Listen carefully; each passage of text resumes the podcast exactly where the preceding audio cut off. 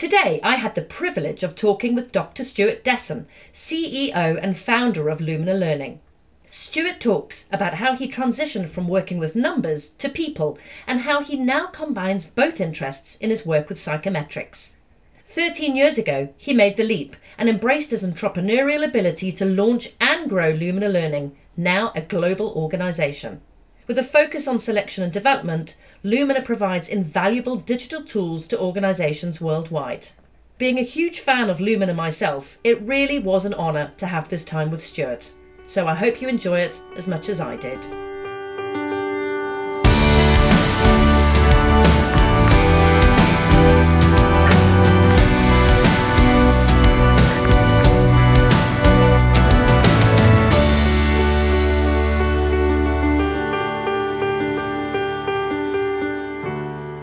So, massive welcome to Dr. Stewart Desson, uh, joining me today in the studio on the podcast Career Stories from the Field. Welcome, Stewart. It's an absolute privilege to have you here. Well, I'm delighted to be here, Penny. Thank you for inviting me in. I'm looking forward to what I might say. me too, very much so. so, let's start. Just give us an overview of uh, of what you do, uh, what your title is, and, and just a bit of a flavour of uh, of your everyday. Okay, so I'm the I'm the CEO and I'm also the founder of a company called Lumina Learning. What does Lumina do? We're a selection and development company, and at our heart we have innovative psychometrics and cool apps. That's the gist of what we do. So I'm the CEO. I've got 50 odd staff. I've grown it over the last um, you know 13 13 years from a you know just working literally in my kitchen by myself with some good ideas to recruiting one software developer and then a you know a psychologist and and so on and so on. And just evolved it um, organically over time and we do it all over the world. So the stuff we've created it's in dutch german chinese japanese and all the key key languages in the world. Yeah so what do i do day to day? I endeavor to do my best to manage that business as a you know an interesting complicated organization, which at times it's a bit like the United Nations because I, I literally do have dialogue with people from Israel and different uh, countries from the from the Middle East, all, all manner of interesting um, things uh, going on with the people that we work with globally. Oh, fascinating. Uh, you know, I'm a, I'm a massive fan of, of Lumina myself, but for those listening, can you give us a, an insight into what uh, selection and development is, plus psychometrics, just so people understand how it fits into the world of work? Okay. Yeah, because I get uh, I'm immersed in it, but it's it's pretty niche, and to people starting out their career, it, it could be a bit of a a mystery or even a dark art. So, well, I mean, selection and development, all organizations, large or small, need to recruit people in. They need to select them and, and choose the best.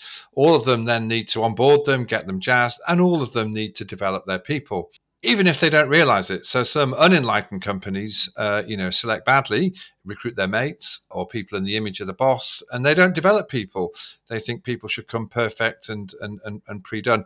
That's a sort of a dated perspective. So we bring a bit of science to the art of how do you find the best possible people for your organization, and a huge amount of um, you know ingenuity to how to develop people. Because guess what? If we if organizations develop their people, they tend to be more loyal, uh, harder working, uh, and grateful. And guess what? As they develop, your organization develops as well because the capacity of the people increases and you have uh, better people over the long run. So you can sort of promote from within as people organically grow rather than having to bring in always new people because uh, you're lacking talent. That's the that's the gist of it. And uh, you know, my take on it partly it's it's psychometric. Um, I'm into I'm into numbers and measuring stuff, but in a sort of accurate and helpful way. So I like to measure people's different ways of being, what sort of strengths they've got, so we can help them figure out how they can do different jobs and be the best that they possibly possibly can. So how does psychometrics fit in with the selection and development process? So selection development is traditionally uh, pretty much a interview someone process. That's the key tool that's been used for a couple of hundred years to select people. Developing people has typically been a bit of a, a coaching or a mentoring dialogue with your boss or a training course. Psychometrics add some science to this process and another dimension. They don't replace what's gone on before, but they just up the the validity and the quality a bit. So, in selection, what we do with psychometrics, we analyze a job with a job description. Say someone's an accountant. We look at the key skills, competencies, the traits that are required. And then from our research, we know if you measure your personality, we know certain traits in a personality have no impact on the job, and certain other traits will actually help you do the job, and some of them could hinder you in the job. So we measure your personality. Are you introverted, extroverted? Are you empathetic and kind, or argumentative and direct? Are you very emotional, uh, or are you very calm and resilient? Are you full of good ideas, or are you sort of a person that just gets stuff right? We look at all these things, uh, we profile the job, and then we're able to say, based on how you feel in the psychometric questionnaire, how suitable this job could be for you. And we can give the interviewer really cool interview questions so that when you go for a job, you're getting questions that are quite incisive based on who you really are.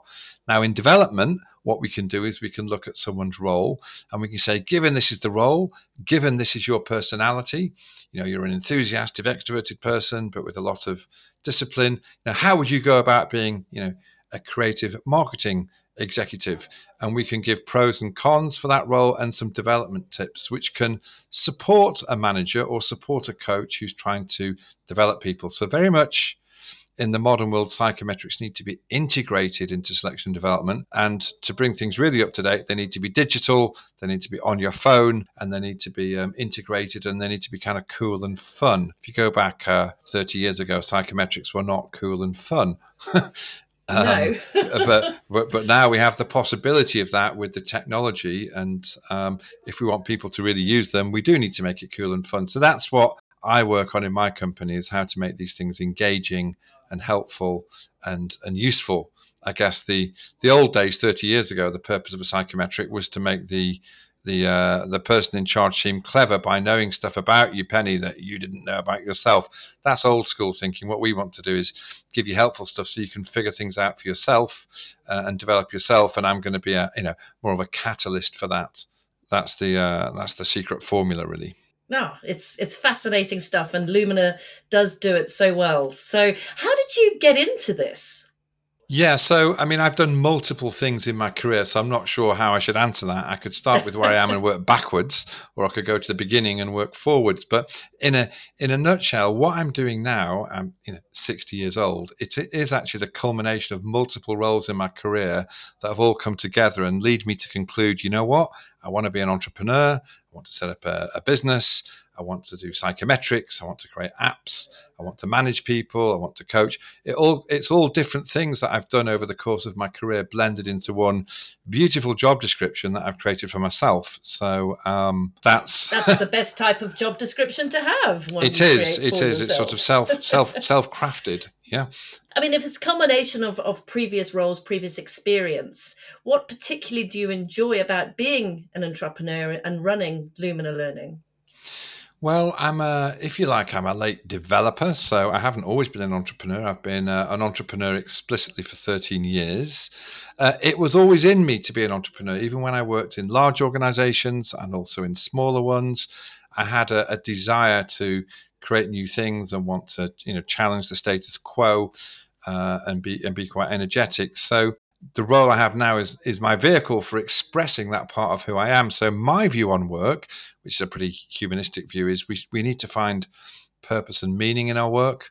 It, it needs to be something that's rewarding for us. So I'm sort of I'm influenced by the um, psychologist Viktor Frankl, who wrote an, an awesome book called Man's Search for Meaning at the end of World War II, and in that he you know on the downside he says if you can't find meaning and purpose in your life you know you're in trouble. Uh, and if you can, um, you you will spiral up, which is pretty much a humanistic take on the world. So, yes. um, you know, my my work is what I enjoy and want to do, and I want to try and spread some of that purpose to other people to help other people in their own unique and different ways find their purpose and and you know create a meaningful life. Wonderful, wonderful. It's interesting. So many people that I, I talk to are always interested and, and have a desire to start their own business, but there's many blockers and factors why they might not do it. And probably the worst ones are those those limiting voices in their head. What, yes. Tell us when you made that jump to start Lumina, what How did you make that happen? Well, I would say I, I, set up Lumina 13 years ago, but if I go back, you know, a good 23 years ago, I did have my first attempt at being an entrepreneur that was, let's say, a great learning experience, but uh, but but didn't didn't result in the in the in the you know the booming business I hoped for, but really was a good learning experience. So sometimes you have got to stumble around a bit maybe what I learned the first time round is that just because I have great ideas uh, doesn't mean people will want to buy anything. Maybe that's what I learned 20 odd years ago, because multiple things need to be um, aligned. So, firstly, I needed to have access to enough money uh, to see things and get things going. So, I, I, partly did that by, you know, remortgaging my house a little bit, borrowing a bit of money. Uh, and, and something from my savings. So I had to plan for it for a few years. So you yeah. need the finances in place, so sort of a tick uh, to that. Um, I think you've alluded to the most important thing is is your mindset. You know, was I ready to take the risk to be an entrepreneur? Was I willing to sustain myself for you know what I thought would be three to six months, but turned out like twelve to eighteen months, you know, without a strong income, but needing to hold the faith that what you've got is is going to is going to work. So you need quite a bit of resilience. So I did put in place, uh, you know, I had I had um, I had a couple of people coaching me through the process so that I could uh, stay on a you know an even keel before it. So it's the finances, the sort of the the right mindset and coaching support. I mean, obviously you have to have an idea and a vision if you're going to be an entrepreneur. So yes, that had come to me over a decade. Really, I could see in the selection and development market, many psychometrics were a bit old school. They didn't have any cool digital apps. And most importantly, I felt passionately they were a bit biased. Now, this yes. came from my personal experience. If I if I wind the clock back a long time ago, I had someone do a psychometric on me when I was in a corporate job, and I found them sort of labeling me and pigeonholing me, and I mm. didn't like it. I didn't know why I didn't like it, but it stuck with me. They're trying to they were trying to say, are you a thinking person or a feeling person? You know, are you a logic yeah. person or are you a an a, empathetic emotive? And I was saying, I'm both. Please, I'm both. and and they wanted me to choose, and fighting against essentially what I didn't realize, but what I was doing at the time was fighting against somebody imposing, you know, a psychometric model on me me, which didn't yeah. sort of fit. So I had this sort of burning desire to try and do something more expressive and open that really lets people be who they are. Uh, and doesn't force them to fit into a, a, type. So I had that burning, passionate, burning desire of my own um, to to bring that, if you like, to uh, to the world. Interestingly, you need resilience to be an entrepreneur because in those early yes. days, most people didn't get what I was saying. So I went to a lot of conferences, I spoke to a lot of people. I did experience you know quite a bit of rejection. I remember at some conferences people saying, "Well, who are you?" Yeah, yeah, and so on. So you know, I had to face that and have confidence that my ideas were good. But here's the thing: I went to um, a brilliant talk by a professor called Thomas um, mm-hmm. from UCL many many years ago. Uh, he'd done research on entrepreneurs and he said of all the things that you need to be an entrepreneur what one in all his research comes to the top and i filled these questionnaires in and interestingly the top thing that creates an entrepreneur, according to his research, yeah. is that you've had a really bad experience of a really terrible boss because people basically leave jobs when their bosses are not good. That's normally why yes. we leave. And if you've had a boss that really pisses you off by doing stupid things to you and not believing in your ideas, that causes entrepreneurs want to, to want at some deeper level to to make it work and prove that they can. Yeah. And there was, you know, there was an element of, of that for me. I've had a, a number of, um, of dodgy bosses over a couple of decades, although I do need to also confess that if you keep thinking that your boss is trying to control you and dominate you and make you do this and do that, and you've said it for like five bosses on the row, you have to reflect Maybe, Maybe it's, me. Maybe it's me. Maybe I'm just not suited to work in a big company. So let's not blame the bosses. Uh, yeah, let's just say there's something in me that wanted to, wanted to do this. Oh no! Incredible, incredible.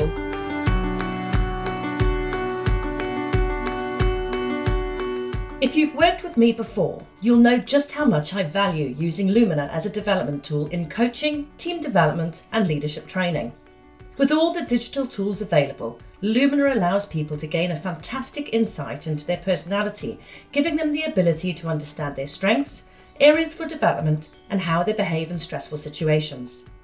When working with teams, this insight really does help people understand their colleagues better, communicate more effectively, and build collaboration.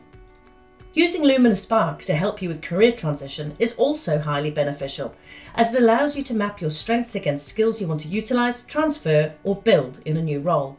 It also allows you to understand why certain tasks might not be particularly enjoyable for you and exclude them from your transition where you can. You can find out more on my website, which can be found in the show notes. Now, back to Stewart.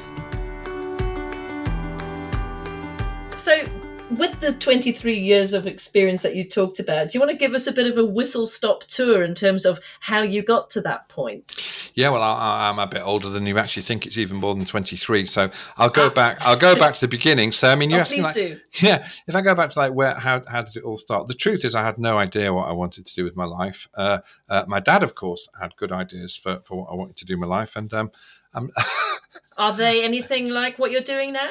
uh, uh, they're, they're, sort of related, but they are different. I mean, I don't know if you've ever seen uh, John Cleese interviewed when he said uh, he got his first job at the BBC and yeah. Uh, he'd been on the radio for the first time. And uh, he rang up his dad to tell him with great joy that he'd done that. Did you hear it, Dad? I was on the radio. And his dad replied, Very good, son, but I hope you know, like I've said all your life, accountancy's always there for you. and he'd always wanted him to be an accountant, which is why Monty Python was so hard on accountants. Well, there was a bit of that from my my dad. Uh, uh, bless him. He he was quite keen on on numbers and accounts and things like that. So he was trying to steer me in that direction. Um, so. Um, and indeed, like my first ever job was a was a job in uh, in, in finance. Okay. And so, um, you know, like it wasn't my passion. It was an interesting experience, but it wasn't my passion. But because it wasn't my passion, you know, I could only sustain it for a while as I, yeah. in my early 20s, started to try and figure out what do I really, really uh, want to do. So the first time that I grabbed hold of my career was would have been when I, I met somebody at a, a paint factory in Manchester, oh. and he was um, he was scheduling the paint factory and deciding which color paints they do and uh, what batch sizes should be and everything. And I said, that sort of sounds interesting. How do you do it? And he showed me a load of equations uh, that he'd written down, which included a square root sign. And I was completely gripped by the idea that, you know, what I learned at school in maths with square roots could possibly be used in any way yeah, to schedule a factory. yeah. And so that was that did capture, believe it or not, um, I was a bit nerdy in those days. That did capture my imagination, and it caused me to want to go off and do, um, you know, a master's degree in the area of, of you know how to how to plan factories using maths, something called operational research. And indeed, oh, that right. was the the first job that I got after. I was really quite thrilled to be applying a bit of a bit of science to yeah. logistical uh, areas. I ended up working at uh, British Airways, which has got all sorts of interesting logistical challenges, you know, at airports and rostering staff and scheduling airplanes. And so I worked in quite a, at the time, I'm afraid to say, Penny, it wasn't such a cool job. Everyone thought you were a bit nerdy to do that. Nowadays, it's become cool. You can say, "Oh, I'm into analytics, and maybe exactly. I'm using AI." How cool is that? But back in um, the day, yeah. So um, I was sort of doing a bit of a bit of all sort of that, and then I gradually went through a, a transition. Uh, those days, I was like into numbers, really not people. I wasn't really big yeah. on on empathy, as big on logic. Yeah. And then something happened over like a 10 year period. And, um, you know, as they do in companies, you're good at something, so they promote you to be the manager. Yes. Uh, and then you realize it's a different skill set. So I gradually went through a transition where I realized that it's not the numbers that matter; it's the people. You know, a number of people were brave enough to try and coach me to be a become a people manager. um, so after a few attempts, I sort of evolved into a people manager with some good support and training, and that caused me to want to change career direction. So I woke up one day and said, "You know what? I'm pretty passionate about people." What motivates them, what makes them tick. So I, I changed direction and did a, a part time master's um, in humanistic psychology in parallel, actually, uh, with continuing to do uh, my day job, as it were, and then after maybe three or four years of building building some alternative skills, then I was ready to take the plunge and change direction into what I've just described earlier as you know selection and development. Right, so, um, so a bit of a bit of a, a career change, and yeah. Um, so yeah. tell me about that career change because I mean, you know, you've done a, a numbers related degree. Mm. You're working in a in a very analytical environment, as you say. that transition from numbers to people is, is quite a is quite it's a, a big one. And then yeah, yeah, to absolutely apply that to a new career is quite a jump. So again, how did you know what what was the process that you went through? So many people want to change career and they have no idea where to start and how their skills are transferable. How did you go about it? Yeah, I would say I did it in a very um, evolutionary way, and then you wake up one day and it's it's just about happened. So um, I was in a in a very analytical sort of area, and I eased into being a supervisor and a people manager, and then over a number of years, I just made sure I got myself trained up in, in best practice around managing, recruiting, selecting, developing. And then when the opportunities emerged, I reached out to the HR department and said, Hey, can I can I give offer you more support and be involved in some of the design of these things? And over a number of years, I, I sort of built some skills in parallel with doing my core my core job until eventually there did come a point where you need to jump. there did come yes. a point where, like, okay, now I am going to get a different job, and that is the critical point. So, in truth, it did involve um, a temporary a temporary pay cut because if you go from something yeah. where you've been doing it and you're expert for 15 years, uh, you know, I had to acknowledge there would be a slight step back. So, you know, for a few years, it involved rebuilding my skills in selection, learning and development, and so on and that's you know when I thought at the time, hey, I did a master's degree in operational research to to learn about numbers. I think I'll do one in humanistic psychology. There's something yeah. in me probably does come back from my dad that studying's a good thing. So that's burnt onto my brain at some level. Well, and then I simply evolved into it, and one thing one thing led to another. I guess one interesting thing was I did a lot of selection and development from a very uh, you know humanistic type space and then after and i sort of almost disowned numbers for a while as something that i'd done. And then at a certain point what got me interested in psychometrics was realizing that psychometrics are really the bridge between the world of people development selection development and you know my my my previous background, you know, being very analytical. So um, like the pendulum swung and then did. came back to the middle. it did, and then I work at one day thinking, hey, you know what? I can combine these things that I'm good at. So I was really looking to combine things I was good at and also that I um, enjoyed. Mm, um, felt strongly about. Yeah. So I mean, I I worked for a long time doing that that sort of work, and it it was through experiencing the good, the bad, and the ugly in the world of psychometrics and learning and development that I eventually came to the conclusion through a lot of experience that I thought if I was a true entrepreneur and set stuff up, I could do it better. I'm hoping I'm not. Uh, I'm not uh, arrogant in that regard, but I, yeah, you know, had no. a passionate belief I could add add some value, and so set about doing that. You know, set about creatively figuring out what would be a, a step forward in organizations for psychometrics. And that really was the birth of the business.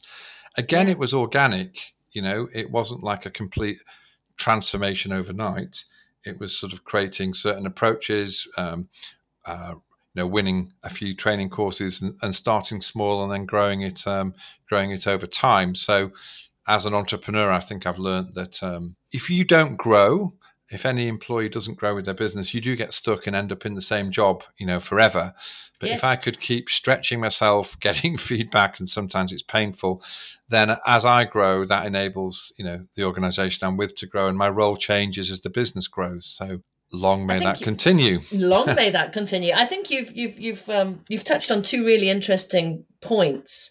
And I think career change doesn't have to be an event. It can be a process, can't it? Like what you say, you were you were you were going out and doing your own courses, you know, getting a degree in humanistic psychology, asking HR for opportunities. And so you'd actually built up a lot of experience whilst still in your job. So you had that that repertoire of, of experience and new skills to, to turn to to change job and change career. Um, so you are right. I think it, I think it? you need to try different things, you know, mm. and hmm. see how it works, and take small steps, and then it builds up. So um, the worst thing you can do is be is be too timid and not try different things. You've got to be willing to let things fail. You've got to be willing yes. that some things will go wrong. So so let them go wrong, but hopefully they'll go wrong in small ways, not big ways. Yeah, exactly. you know, I can and I can look at the, you know, I've described to you what I do with Lumina and selection development. We've got some cool apps and so on. Uh, we've got some that completely failed as well that I won't tell you about because you've got to try things and it was too ambitious or the technology didn't work or my idea just didn't work in reality when I explained it to other people who weren't excited. So you need to listen, I think, uh, and evolve. Well, you cannot succeed without failing along the way, can you? It's just those two go they go hand in hand uh, to a large degree, don't they? They do. I've had I've definitely had my uh, fair share of uh, failure. Yeah, that's uh, that's that's any any any great stories to share with us? um, let me try. Let me try and think. I mean. Um, well, I mean, if I was to uh, sort of generally speaking in my career, I've been involved in many, many software projects, and at least half of them end up overshooting and going horribly wrong. And one thing that I have learned is that it's uh, when I'm doing it with my own money, which I do now, my business, it is it is better to be agile. It is better to start small and test things rather than going for big bangs that take two years and then find out, you know, the operating system didn't work or something. Uh, and I suppose that's that's similar with with you know starting out with Lumina. It's like you had a concept, you had an idea, and you had a you had a set of values i imagine behind what it is that you were trying to to achieve. And it's it's small steps isn't it? Small steps towards achieving that that overarching vision. It's again not an event. It's it's a it's, it's definitely not an event. It's a process. And i'm process. still in that process. and it's still stretching me right now you know. Yeah. um, so i have you know 50 plus staff with people around the world in different languages. I love it. It, it does it does it does stretch me. If you'd gone all the way back to uh, to my dad, who who did indeed want me to be an accountant, and said to him, um, you know, this is what I would be doing, he, he probably wouldn't have uh, believed you. Yeah, he wouldn't have believed me. Um, He'd be um, very proud, I'm sure. He, he probably would. Um, uh, because in his world, you know, he grew up in the 40s, 50s, and 60s, and so on, when he had his career, there was a lot more stability. There was a job for life. I remember when I left the first finance job I had, my dad told me, if you do this, nobody will ever employ you ever again. You will be oh untouchable goodness. because you are you are going to spurn an, uh, a good chance and show that you're not loyal to the organisation, which probably was the case, possibly in the 60s and 70s, but um, it's not absolutely anymore. not. Obviously, it's not the case. Uh, not the case now the, the sort of the psychological contract is different, isn't it, at work?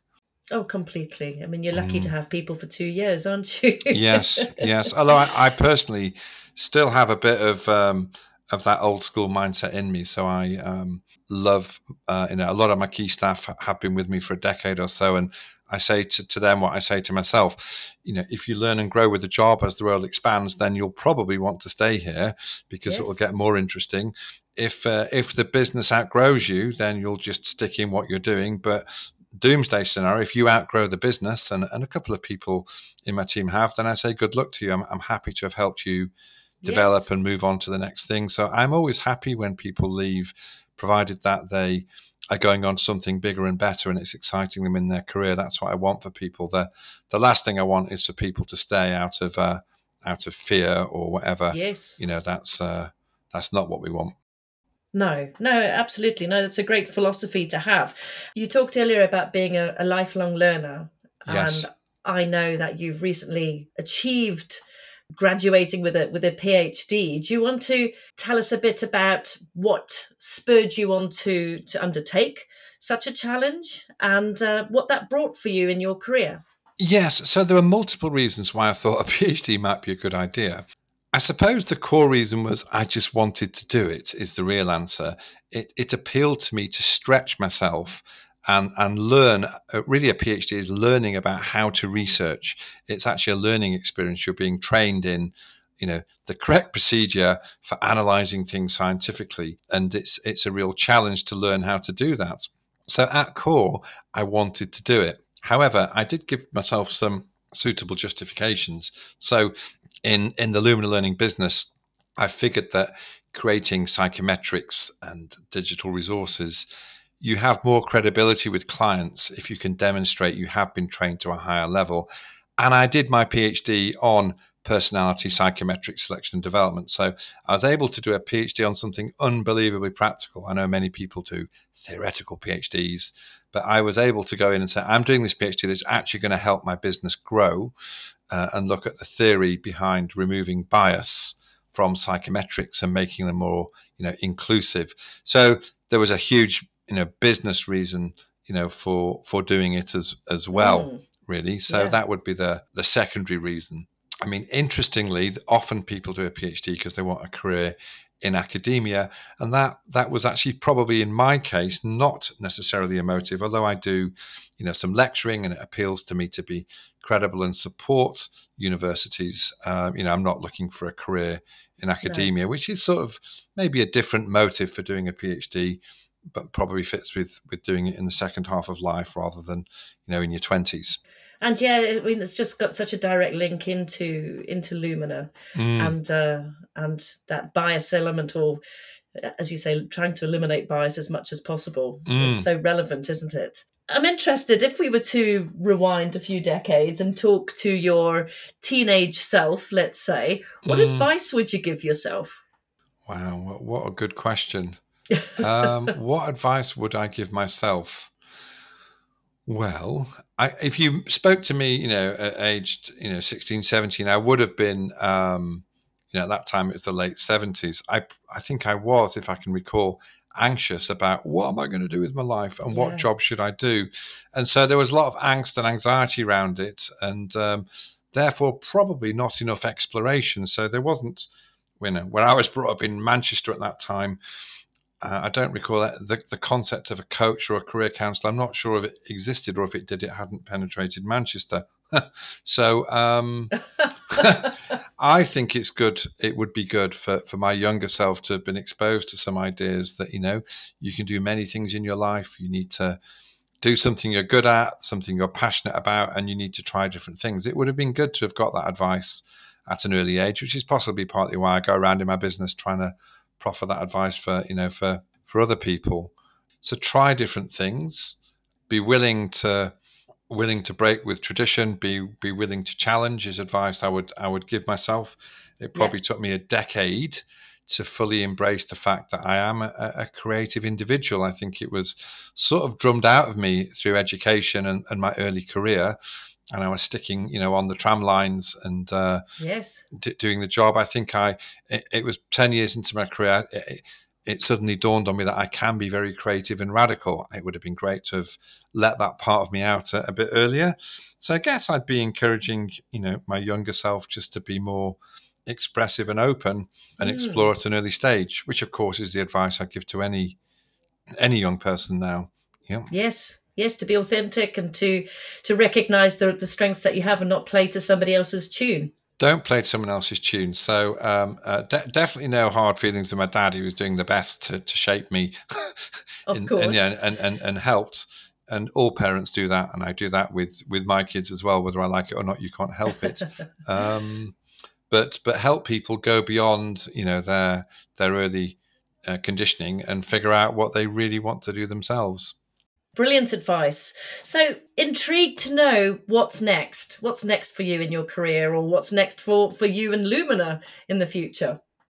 So, the next evolution for me is is actually to continue to grow uh, the the business that I have, and for that, for me, that means more people will complete the psychometric, more people will experience the digital apps, and more organisations hopefully will become more inclusive and democratic through using our, our resources and so on. From a from a business point of view, um, I really want to do that globally. So um, I'm off to you know China in a couple of oh, weeks' great. time um, to, to grow things there. So partly it's it's sharing this globally, translating it, contextualizing it into different countries, and I would like to make the the business that I have like literally ten times bigger than it wow. is. That means we'll we'll we'll will impact ten times you know more people in the world, and we'll help workplaces be more you know inclusive on on ten yes. times the scale.